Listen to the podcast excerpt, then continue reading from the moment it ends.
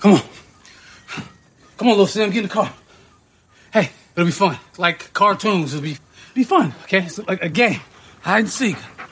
I'll drive fast. All right, let's go. It'll be fun. Ah, right? Come on. This is hella fun. This is why don't you want to get in the car? It's a lot of fun. Get in the damn car.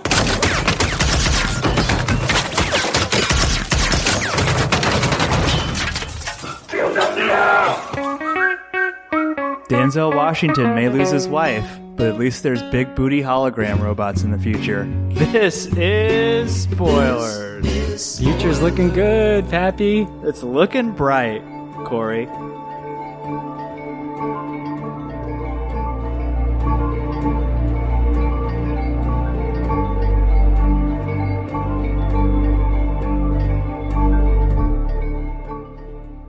It's just you and me. We haven't done this since The Northman. It's been a while. Oh, it's daunting. I know. Doing a two man podcast with Pappy is tough, people. Why? What does that mean? You demand answers. well, listen, we'll have a lot of fun with this. I just watched The Creator yesterday. Eh, I don't even know. Do we even need to do an opening question? You use ChatGPT at all? Let me ask that. Fuck no. No? No, uh, DALL-E 3? Never played around with that kind of stuff? I don't use any of that shit, bro. Hell nah.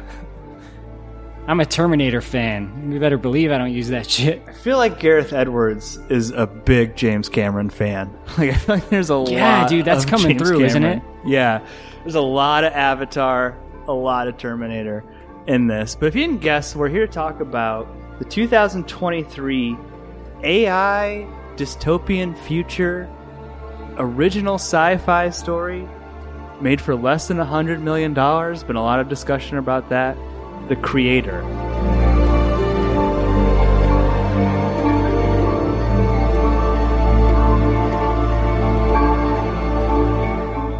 I want to start off with this, Korey. I want to, I want to get into the story, but are you familiar with the lone wolf and cub trope? Absolutely. Am I not a Mandalorian fan, after Dude. all?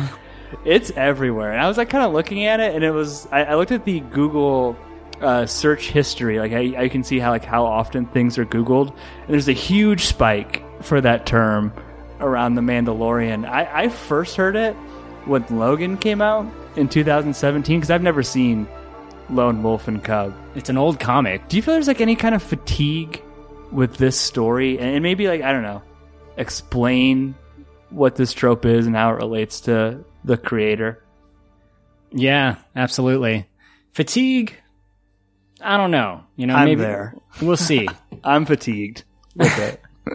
What, but what Pappy's referring to here, for those that don't know, it's probably pretty self explanatory, but it's when you have your protagonist who's usually some form of an anti hero who is the protector of a child and they have a quest.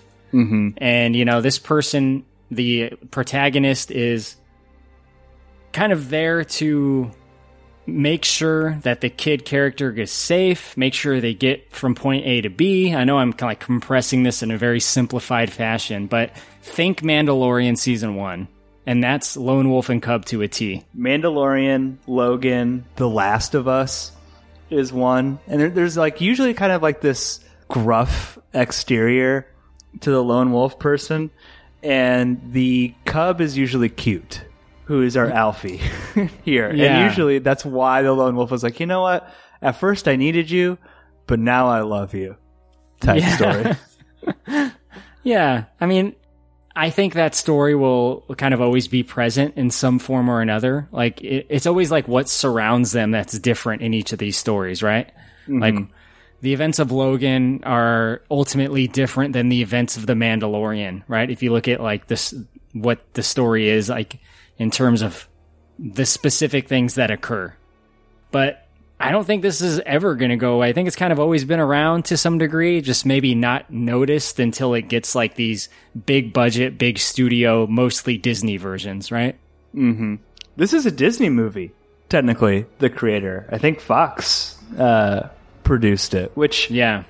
also Gareth Edwards, he kind of made a Star War. right? Yeah, that's an interesting one, right? He's the credited director for Rogue One, a Star Wars story, which is a really great movie, in my opinion. I love Rogue One. I think it's good for people that are even anti woke Star Wars or whatever the fuck. I think it's really good.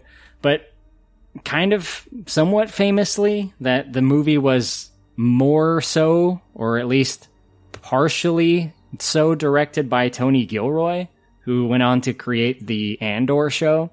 So, like, the director duties were split on that movie. Some people say it was more Tony Gilroy than Gareth Edwards, but Gareth Edwards is the credited director. Mm-hmm. So he's made Moulin Rouge 1, like we talked about. He made Godzilla. And then here he is in 2023 with a wholly original, brand new sci fi story out of whole cloth. Very timely, too, with kind of like some of the AI stuff that we were talking about, ChatGPT, uh, DALL-E. Very topical. When were we talking about that? That we haven't talked about that. No, that was like kind of like the opening question. I asked you if you used ChatGPT, and you said hell no. like you were. Oh, okay. I thought you were referring to another episode. I had to pretend like we didn't just record that minutes ago. Well, listen, these will probably come out around the same time. Um, feel free to re- wish Mikey a happy birthday on this episode too. But Yeah. the creator, let's get into it a little bit. Like I said, Denzel Washington's son, John David Washington. A man with a name of his own, I believe. Well, okay. Listen, he's a fine actor. Would he be where he is today if his dad wasn't Denzel Washington? I think objectively not. No, no, right? The answer's got to be no. Yeah. I mean, I like seeing the guy, but he is like, seems to be like really good at stoic hard ass. Well, that's what I say. He's not asked to do a Denzel Washington performance in this movie at all. Like, the character of Joshua is distant, I would say. Th- There is some emotional range, I guess, towards the end, but Yeah. I I don't know. We should say this is like in did they give a year at any point? Like is this explicitly said what year this takes place? Did you catch no, that? I, I meant to look that up, but it's in the future. hmm Which I liked that little opening like real thing that they had. It almost kind of looks like a 50s uh, educational movie like the aspect ratio is Yeah. different. Yeah, and it, and it talks about like the rise of robots and AI. I- Is, this not related to the movie? Is this something that concerns you, Korey? Like, if you had a tier list of potential human extinction factors, are, are you worried about the singularity? Uh, It's up there, Pappy. Yeah. Yeah? I mean, I don't spend a lot of time thinking about this kind of thing. I once listened to a podcast about all the ways the world could end, and it was many hours long. and a- after listening to it, I really like gave up on caring about this kind of thing because it was very distressing. Yeah. You know, and and this is one outcome for us as humans. You know, I, I often think about Terminator 2 when John Connor says, We're not going to make it, are we? People, I mean. And the T 800 says, It's in your nature to destroy yourselves. Think about that a lot, Pappy. Uh, and it's not just because I'm editing a Terminator episode for Big Dumb Movie. hmm But yeah, I mean, I think that's that's one of the potential outcomes for humanity. But I don't think about that too much. I just try to live a happy life.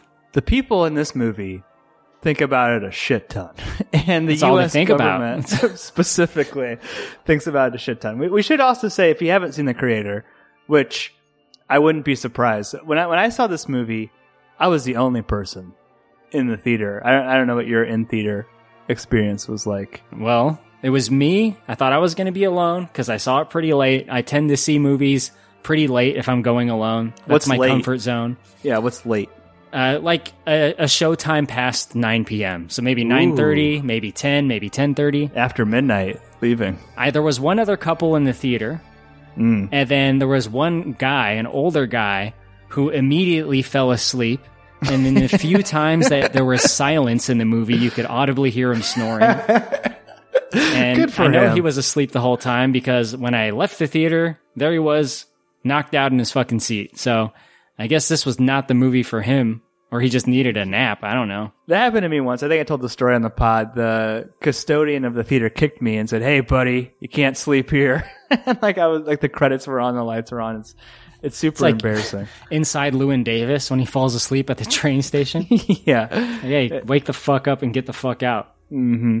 yeah. But like I was gonna say, um, if you haven't seen this movie, it takes place, I think, almost exclusively in Asia. There's a couple scenes of your hometown or hometown metropolitan area, Korey, post nuclear apocalypse, LA. But this movie has a very Asian Blade Runner aesthetic to it. You know, and like what we, we talked about Blade Runner, we did a Blade Runner debate over on Big Dumb Movie. A lot of Blade Runner influences here. I think the Blade Runner influence and like the reviews of this movie have been overblown a little bit. I'm not saying they're not there, but I just think it's slightly overblown because I think there was only a few moments when I got some like Blade Runner city energy. Yeah. Because a lot of this is in like um, rural areas of unknown parts of Asia, right? Mm-hmm. So it's it's more like like these holy temples that have been like converted with like this kind of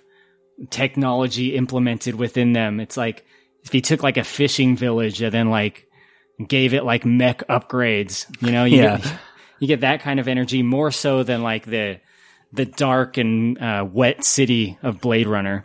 I would say it's more like the fundamental questions that this movie is asking. You know, because at the end of the day, this movie is about what is sentience, right? And that's all that John David Washington, the character Joshua's arc, is. Is at the beginning when he's in LA, I think he like shoots one of the robots in the head or like chokes it out or something when it's like awake. He's like, it's not real, it's not real, it's not real. But It's just end, programming. Right, yeah. At the end, he's willing to sacrifice himself to save Alfie. Yeah. And and that is actually said to him later on after he's kind of gone through his own arc, right? When Alfie's taken away and he's mm-hmm. fighting to get him back, the soldiers are saying the same thing to him. It's just programming. Don't worry about it. It's fine. Mm-hmm. Yeah, and it's I don't know. This movie feels almost more like like a Vietnam movie in a lot of ways, right? And, and like one of the places I was getting huge James Cameron vibes was the relentless evilness of the U.S. military. And listen, I'm Oh, not, yeah. I'm not a stauncher, but like, what, what's her name? Allison Janney. I think that's the actress's name. She is like just one note. Fuck these people. And like, so like, I- maybe you want to talk about that a little bit. What's the U.S. military's position on artificial intelligence in this universe and how did we arrive there? Well, we're talking James Cameron, and we can't talk about this without mentioning Los Angeles is nuked in a very Terminator Yep. style way, right? With by AI. Well, supposedly by AI. Yeah, supposedly by AI, which changes the relationship that we, the West, have with AI. AI is, is all but outlawed in what they say the Western world, right? So it's in these Asian countries where AI is still around, but it, the uh, America specifically is very anti AI in this movie, anti robots. There's a few different versions of AI, right? There's what are they? There's like half robot, half people, but they're basically just like AI bodies. I forget what they call them, but you know, there's there's different levels of AI. There's some that kind of look human, but they are robots, and then there's some that just look fully robotic. But uh, yeah, they're not looked at fondly. I'll say that. Yeah. So they've been blamed for the nuking of Los Angeles. We come to find out later in the movie that it was actually just some programming coding error that that led to this, not not AI. But I, I was wondering if that had anything to do with the lack of marketing around this film. Um, I'll give away a little bit of my yes or no. I really liked it, and I, and I thought it being a wholly original, you know, almost hundred million dollar budget sci-fi movie. I didn't hear dick about this movie. Like the only No. reason I I saw it was because I there was usually a trailer in front of the things I would go to the theaters for, and I remember even thinking at the time, this looks like a very expensive flop. Like it just didn't feel like it had any kind of energy around it. Well, I was very excited when I saw the trailer and it looked super fucking cool. And the movie mm-hmm. itself also looks super fucking cool. I'm glad I saw it. It kind of reminded me of Ex Machina, where I happened to stumble across the trailer Hmm. and I made a mental note to see the movie and I actually followed through with it and I'm glad that I did. I don't think this movie's as good as Ex Machina. I'll talk No. about that a little bit later. But it's one of those movies that has a really interesting original sci-fi concept and you know, I'm here for this kind of movie. I heard Chris Stuckman say something recently about like original movies in Hollywood you see a lot of bullshit on social media from like smooth brains about like there's no more originality. Hollywood has run out of ideas. But he articulated this in a way that i won't be able to but that is not a true statement. And I, I know that's not a true statement. It's just that he kind of expressed it in a way that I've, I've wanted to say but didn't have the right words. It's that movies like this they can be made and the scripts exist and people write these kind of things. They exist, but the Hollywood machine doesn't want to pursue these kind of movies. You know, there's only a few directors that make wholly original movies and they're usually like big name directors. Right. You almost have to earn that. If someone is going to try to get a movie made, it better read dollar signs to an executive. And what an executive will see dollar signs for is probably not a new idea. Which I, I heard people talking about this too. It's eighty million dollars, obviously a fuck ton of money, an insane amount of money to you or I, right? Like an incalculable, like an inconceivable amount of money. Yet when we talk about tentpole, special effects driven sci-fi movies, or even like a Star Wars movie or a Marvel movie, that's not dick. You know what I mean? Right. Like, yeah, Guardians 3, which came out earlier this year, the big Marvel movie of this year, or one of them, Mm-hmm. 250 million bucks. three. That's like that's three the creators that one movie, Right. And maybe part of that is, like I said, I I actually do like John David Washington. I liked uh, BlacKkKlansman. Um, I, I've liked him in things that I've seen him in.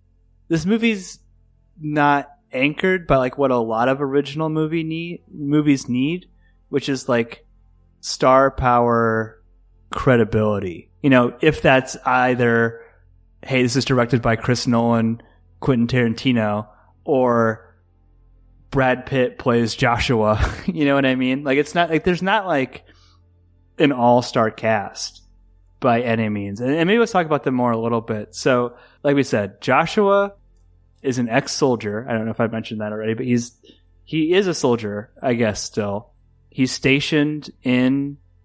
Do you remember what they call it, like the Republic of East Asia or something?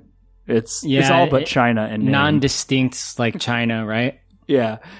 And he's deep undercover. I think one of the problems that I have with this is that he seems like a pretty good dude at the beginning.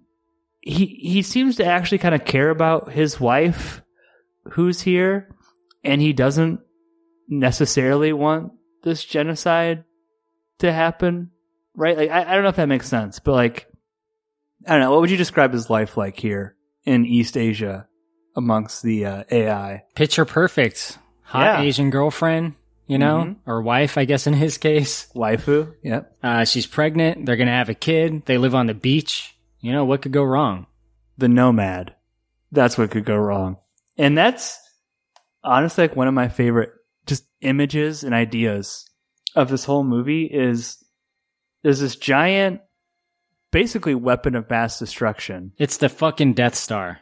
but it looks so cool. I love it. Like it's in the shape of like a V kind of. It's got like big wings and like a circle in the middle and it shoots this laser down on the ground. And, and the laser is not the destructive force. The laser is just the targeting system. That's the like you're fucked light, right? You see that Yeah. and it's like you're fucked. It's like Independence Day when the mm-hmm. light comes down right right before the blast. It's like, oh fuck. it's just this terrifying presence that you know you would have to imagine if you lived in a country that was occupied by the U.S. military. You would kind of feel this You know, obviously, it's not going to be a giant ship that you can see all the time, but you're going to hear fucking fighter jets and all these other things happening. So, it, it, you know, it kind of represents that. But he's deep undercover. Shit goes awry. His wife, we think, gets blown up by the Nomad Yeah, his an unborn child, you know? Mm-hmm. and his unborn child, and he's sent to rehabilitation back in the west coast of the United States. Did you buy the whole premise of why the U.S. military now needs him? Um, I thought there were some like really cool ideas, right? Like they can scan your face and know if you're telling the truth as they're like doing these memory tests on him. Like, where were uh, where were you located? Like, where were some of these key players in the AI game? But I don't know if I fully bought like that they're going to recommission this guy to come back and try and figure things out. Yeah. Avatar, right? Am I right? Yeah, it's ex- it is. Uh, yeah, I mean, I was fine with it. I, I do agree with you, though. There's a lot of little things in this universe that are pretty sick, right? The opening spoiler, the uh, big booty hologram dancers, like the mm-hmm. robot dancers, that's like a, a funny thing. But also in like more, I guess, like in the realm of like a sci fi idea, like the ability to like download a consciousness out of someone's brain, mm. like, and then just like stick it in a robot just so you can like ask them a question after they died.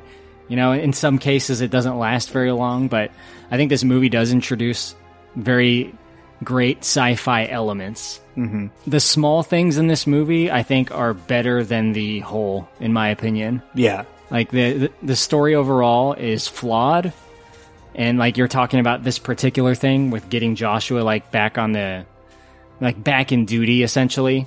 Like the the premise for that is like somewhat shaky, and then like where it goes with that is somewhat shaky. But there's just like there's greatness underneath the surface of this movie. it's it's very rich, right? Like it's a rich universe to be in. The production design and cinematography itself are very rich. Like oh, one of my favorite details was the U.S. Army has these like bomb droids of our of our own, and they're like these biped explosives that will just run into the scene and like blow themselves up. Um, do you remember those? Like they, they run across the bridge. Oh, yeah. Later, yeah, that thing's cool. It's like a mix between like that Helm's Deep orc and Yes. like a and like a psychotic R two D two, right? yeah, yeah. I was thinking Helm's Deep Orc the whole time. Like it has that sort of like kamikaze attitude towards it. Like even like leaning forward. Yeah, like it, like it has a little bit of a personality. This fucking thing, like it's ready to go. Right? It's like it's it's hopped up on like methamphetamine and is ready to like kamikaze itself. Yeah, just a lot of cool like little details in there. I also like the the consciousness downloading thing. I like how it's it's also like very point in time of the person's consciousness that they're downloading. And what I mean by that is like when we see Allison Janney download the the consciousness of um, a fallen U.S. soldier. He's like freaking out. Like he knows he's about to fucking die. He's like wanting to talk to his wife and shit. And she's like trying to get him to focus to give information and stuff. Just so many cool little ideas within this universe. Um, but we should get to the MacGuffin, the the cub of this lone wolf and cub story, Alfie. There's a super weapon that the United States believes exists, and maybe you could call it a super weapon. Maybe you'd call it just an innocent little kid android Yeah, trying to watch cartoons. depending on your perspective. yeah, Yeah, they do set this thing up so that Nomad is like the West's America's, I guess, like super weapon. And there's only one, right? Did you get that impression? There's not like, No, there's just the one. yeah, You know what I what I didn't quite get is if it's like sometimes in space or just super high altitude. Like it, it can seemingly go like low to high altitude very quickly. I think. I got the impression that in the Creator 2, there'd be like a partially built Nomad that they would have to destroy. You know, like very Death Star vibes in the sequel. Now witness the firepower of this fully operational Nomad. yeah. Yeah. Did you think uh, Alfie was cute because I feel like that's a very important part of the story. She's supposed to be five years old. Yeah, cute little Asian kid, you know, just wants to watch TV and shut down electronics. Eat ice cream. yeah.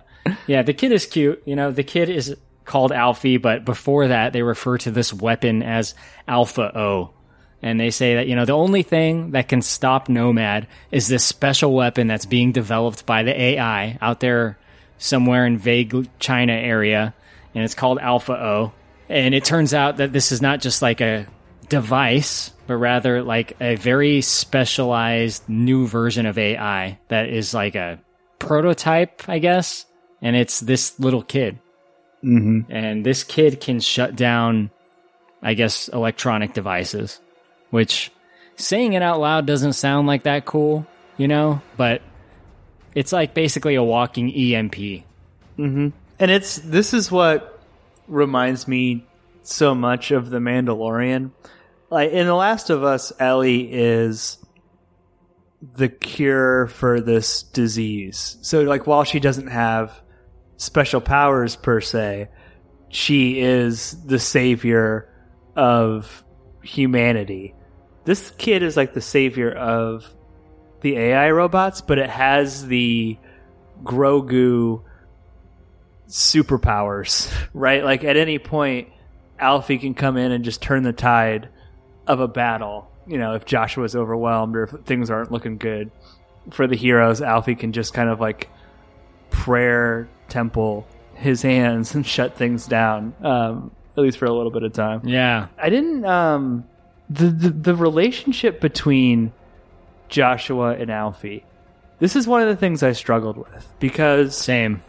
Joshua needs Alfie because Alfie remembers Joshua's ex-wife, and it, does he?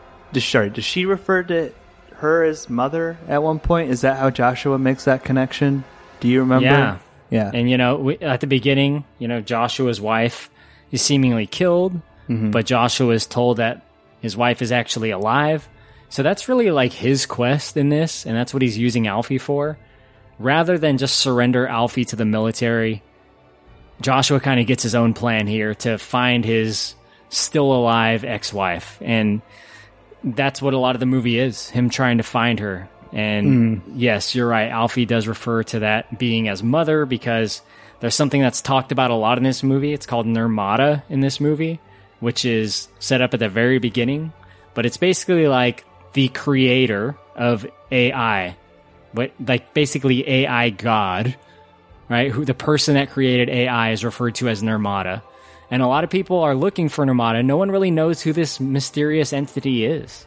It's someone created AI at one point, and no one knows who the fuck it was somehow.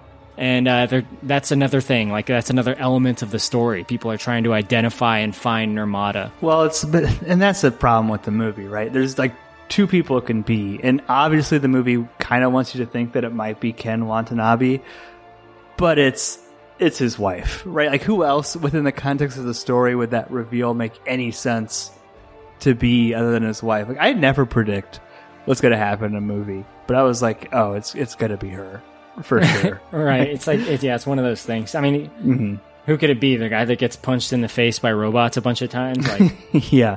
you know, the guy from Ozark. Certainly not him. Yeah, but uh, so that's what I was gonna say though about Alfie and Joshua. So Joshua initially has a reason to love or or want Alfie to help him. He needs Alfie, and then, and like with all Lone Wolf and Cub stories, he's compelled to protect her. But with all great Lone Wolf and Cub stories, there's a reason, or at least a series of events that leads the protector to start actually being endeared to the cub. Right? Like you think about The Last of Us, Joel starts to see Ellie as a proxy for his daughter. And, and in the context of the show, you know, there's a whole episode that sets up, you know, Joel's gap in his life, losing his daughter. And so it totally makes sense why he go he be, starts to see Ellie as his daughter, same age, Oh yeah, and in the show, it kind of closes it when he like rescues her and he calls her baby girl, which I think is what Yes. he called his daughter. It's like a very much like um, uh, tied from one to the other, very clearly tied. I'd say.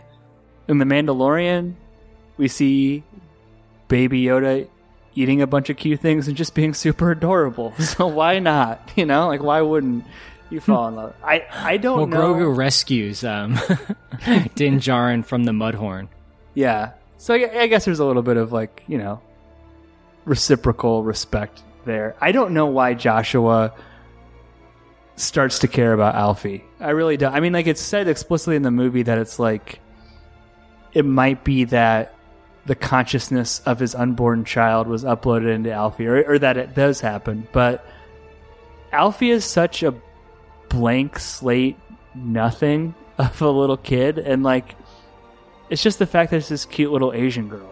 You know, like I like I just didn't get enough from her to be like, oh, I buy their relationship. Yeah. So I think you're getting into like the the main crux of the problem with this movie. Don't get me wrong, I like this movie, but I don't Same. love this movie. Same. Like when I saw Arrival, I loved that movie. Mm-hmm. Charlie Sheen is just amazing in it. Um, Oh wait, no, I'm just kidding. the other one, the good one. I'm never gonna stop So referencing Arrival. but like, this movie has some really great ideas, and it has amazing special effects, and it sets up a great world, and it has very great sci-fi touches within this world. But it needed bigger moments this movie doesn't have enough big moments. And I mean like emotional payoffs. Mm. This movie could probably benefit from a twist at the end. Mm-hmm. It kind of fell in the rut of being a conventional sci-fi action movie at some point. Like at some point, like the the people that were chasing down Alfie just became the villains from Avatar. But I don't think it was like that. time. They were I don't like, think it was like that the whole time. I thought like when they were following them, like maybe they could like get on their side a little bit. I thought it was kind of blank slate. But when I maybe it was there the whole time, I don't know. At some point I realized that they were just one-dimensional villains. And hmm. that really fucking bothered me. Well, I guess Allison Janney does have that one speech. Maybe you're right. Doesn't she have one speech on the flight over to Asia where she's talking about how her son died in the war? Yeah. Maybe that just gets lost in a two hour movie. But you're right. At some point, they just become so cold and so single mindedly obsessed with like wiping out the AI that, that I don't know. Their characters as people are lost. Yeah, I mean, it, it really just kind of, like you said, gets very Avatar-ish in that way. I think there, this movie could really be great. Like if it was just slightly different. Hmm. One thing I think is that the dystopia needs to be a little bit more bleak. Yeah.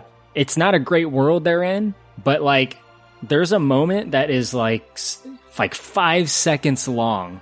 And if they had more moments like this, it would be a little bit more like, I think, emotionally moving there's a moment when they go to this like warehouse and i don't remember the context completely but there's like a bunch of like robot bodies that are still quote alive that are like in this trash compactor. Oh, yeah. and they're like trying to crawl out of it and they're just getting crushed. And it's fucking haunting.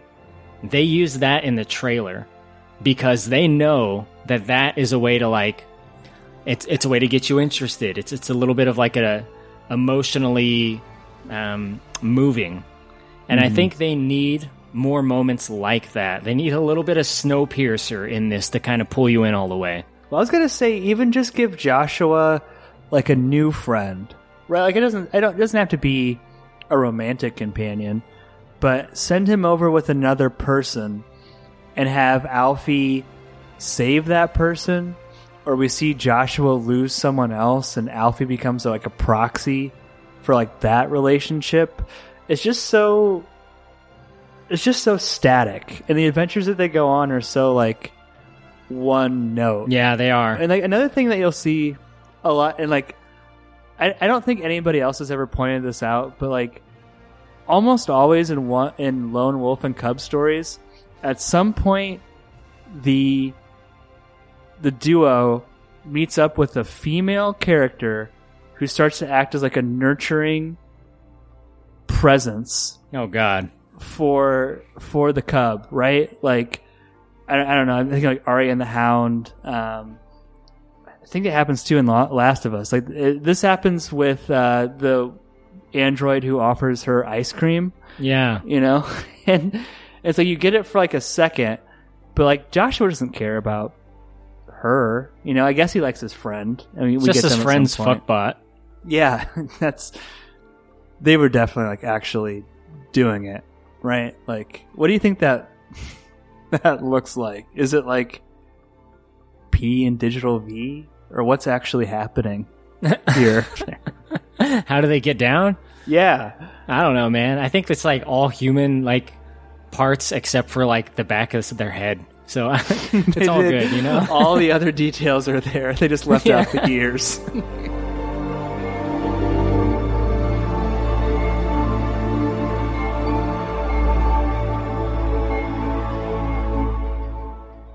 Another thing that I want to bring up, and maybe this is more like a, a final thoughts thing, but their journey that they go on lacks like any levity or like anything that's outside of like super self serious drama or action basically. Like the the one joke that i can think of in the entire movie maybe two. There, there's one where that like female robot says something about um, or like alfie says i want freedom for all robots and the woman's like well i was thinking more like what flavor of ice cream She's like, we don't have that in the freezer. also very a James Cameron joke. Like that's something James Cameron would think people think would be funny. But then there, then there's also the fucking dog grenade scene. Do you remember that? Where there's like yeah, a grenade. What a good boy. That shit's so stupid, Korey. There's that's like so dumb, right? There's Like, actually two scenes where animals turn the tide of a battle. the monkeys are cool. I like the monkeys. Okay. I will go to bat for the monkeys. the action in it, like there's like a big scene later with like this like giant fucking tank. And I love the idea of that like giant fucking tank. Like it's like something straight out of StarCraft. Like it's so fucking cool. But like the cool elements in there, like this kamikaze robots and a giant take, they're hmm. there, but like there's not enough good story moments in there. Like the story stuff kind of starts to get stale and repetitive. I'd say like you know the movie is is spectacular visually and for like all for the world building enough to kind of carry it over the line to being a good movie for me. But I just wish there was more. Like it it needed a little bit more darkness here and there and just some like some story cleanup. Like I think it would have been good if there was more like I don't know humans showing up and like stomping the heads of like a robot baby. Not necessarily a human looking one, but like a fully robotic one. You know, so, so you can kind of feel for it, but it doesn't like, it's not like gore or anything. I, I think it needed more gut punches, this movie. I think that would have helped, and I, and I think like like I said, even just more. I don't know, like Alfie does something silly that makes Joshua laugh. You know, I know that's like okay, you're describing the Mandalorian or, or something, but like just something that like endears him on like multiple emotional levels, other than he has this whole character arc because oh, that's like the consciousness of my unborn son. You know, it's like he doesn't actually make a change in the way that he feels about AI or like, you know, these beings, these conscious beings. The only reason he feels any differently is like that was his kid, you know, and, and like he's willing to sacrifice for his kid, but he hasn't come around to, you know, these things are deserving of life. Yeah, that, that like realization is not meant in a, is not met in a heavy moment, and it probably should have been. What'd you think about the um how the movie kind of wraps up? It's very I don't know. Like, like there, there's some elements of like, okay, if once you blow up the Nomad, it's like blowing up the Death Star. Yeah, well, yeah, it's pretty Star Wars, right? They they kind of get there like one shot, and um, I think somewhat as expected, Joshua doesn't make it. Right, he has to stay behind while the the Nomad is blown up, and Alfie escapes, but barely. There's a little bit of a setup with like bringing back the consciousness of his dead wife into an AI. Alfie, did Alfie do that? Is that what happened. Yeah, Alfie set that up. Alfie like download. Alfie, Alfie had the USB stick and then found uh, a likeness robot, a blank slate robot that looked Hmm. like uh, the the wife Maya, and you know our hero finds it eventually and has like a a warm embrace, but there really should have been more to that as well if they were even going to do that. Mm-hmm. I totally missed Alfie like downloading that part of her consciousness, and I, I don't know how I just didn't see that in the movie theater. But like, I was like wondering how now that blank slate robot had all the memories of his wife. But that, that makes total sense. I kind of liked the um the set piece of Joshua when he was on those giant missiles, right? That were being sent down to Earth. Like it's a little I don't know. It's a little dumb, and it's a little like perfect timey that Alfie's able to disable it like right when his is about to shoot out. But just like from the visual perspective itself, like seeing the Nomad like load these missiles up into its chamber, and Alfie's like in you know a low level of the atmosphere, or sorry, Josh was in a low level of the atmosphere. Trying to hang on like that, it just looks so cool. Oh yeah, that aspect of it, along with many of like the creative choices in this movie, are just great. Like Mhm. creatively, this movie's a masterpiece. A hundred percent. Yeah. Even like where he embraces his wife, right? Like in that like plant field on the nomad, you know, and it's like it, it, it feels like Earth and it almost looks like where they were falling in love in like East Asia or whatever. It's like it doesn't feel if you put that exact same scene in like a sterile environment, right? Like just some like spaceship hallway within the nomad, it wouldn't hit the same way. But the fact that they put it in this like garden area really works. Oh yeah, it looks great. It's like the greenhouse of the nomad, right? Presumably, like how they generate their oxygen. If we're going off sunshine rules, What do you think about the runtime? Could it, would you want it shorter or longer, or the extreme option HBO miniseries? I mean, if we had a miniseries, we might be able to flesh things out in a more more coherent way. Um, but you know, it's a little bit over two hours. What is it? Two fifteen. I think so. Yeah. 215 works for me for a sci-fi movie like this. You know, if it was shorter, we wouldn't get as much of what makes this movie good, which is the world. I'm glad we got to see this world because it's truly an incredible world. You know what my favorite like set or set piece location was? Was the um Tibet. Like the fucking um monk AIs, like the, the like these robots have found Buddha basically. Yeah. like that's just so funny. I just love the look of that like whole temple or whatever. I thought that was awesome. Oh yeah, it's, it's beautiful. So many beautiful locations in this movie, right? Like these weird AI robotic monasteries. Like it's it, it's such Yeah. a great look that you see throughout. Like so many sets, and it looks like this was you know somehow this all looks real, but it's not obviously right. But you mm-hmm. can tell there was like location filming, and they somehow took like more care with the special effects in this movie than I see in like other more major movies, which I don't know how that's possible. which I don't know. Maybe we'll we'll get into final thoughts here now, but it's just when you said that Guardians three cost what is it like three? 250 million? Yeah, th- three the creators. What a fucking opportunity cost that we live in, you know? Because like the creator's so close to being a great movie, and I'm so happy that I saw it. I'm so happy it exists. But like, if you make three creators, one of them might end up being fucking Terminator or Avatar. Could be. It could be like it could be your bajillion dollar movie that like that you could make. I I don't know. That's my biggest takeaway from it. But do you have any other uh, final thoughts? Anything we didn't talk about? No. Do you like the monkeys turning the tides of battle? Uh, more than the monkeys in uh, Indiana Jones and uh, the Shia LaBeouf one. Yeah. All right. Much take that. preferred. Yeah. All right. Let's go. Uh, yes or no? I'll. Uh, I'll actually go pretty hard. Yes, and I think it's a good movie. I am so glad that I like went to the movie theater to see it. I'm glad I got to experience it there. I think the story would be like a soft yes, middle of the road, maybe soft no. But it was just such a fun. Actually, no, I wouldn't say fun. It was such an interesting world to spend time in. The story is a little bit joyless. I wouldn't describe it as fun at all. But I was like constantly entertained by a lot of like the small details in the movie and in the world building that it does. Like there's one throwaway shot of a monk robot petting a cat.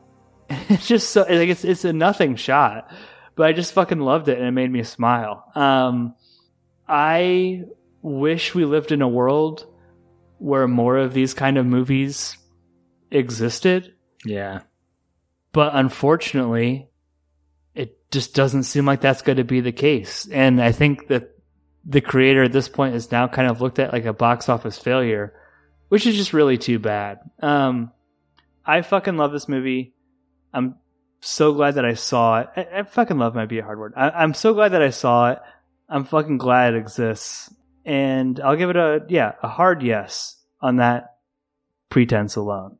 Well, I will give it a regular yes because the movie has greatness and it's it's so close to being a great movie. Some minor changes and it could be. I, I'm not the guy to say what exactly those changes should be, but I know that for me, like the ones that stick with me, like the sci-fi great movies, like um, uh, Arrival, Snowpiercer, Moon, Sunshine, Moon.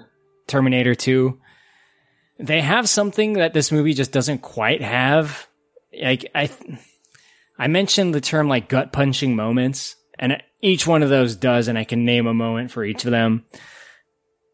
Like I said earlier, I think the movie could benefit probably from a twist at the end because again, it does fall in this kind of run of the mill type story and it starts to get predictable and it starts to mm-hmm. lose you because of that. But the, where the movie is successful is the world building. So I, I think it's good for that and it should be watched for that. It's a good movie, right? But it's just not a great movie.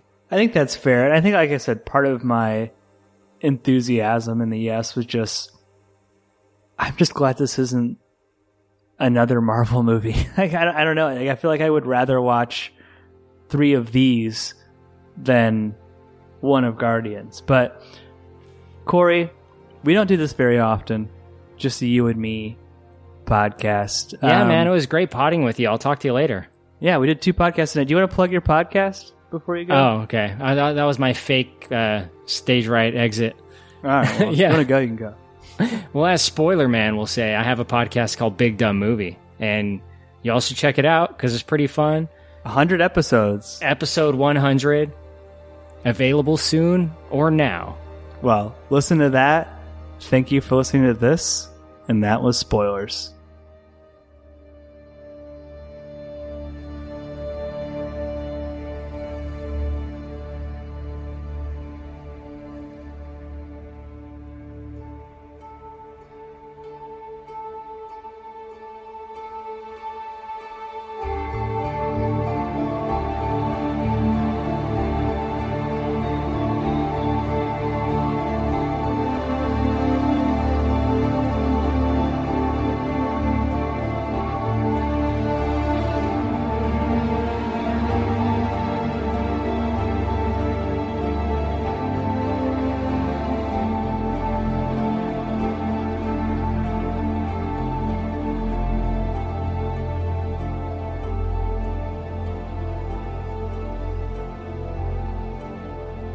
Special thank you to our patrons Matt Troll, Brother Brian, Druid King, Nick, The Meg, Nurse Stacy, The Wolf.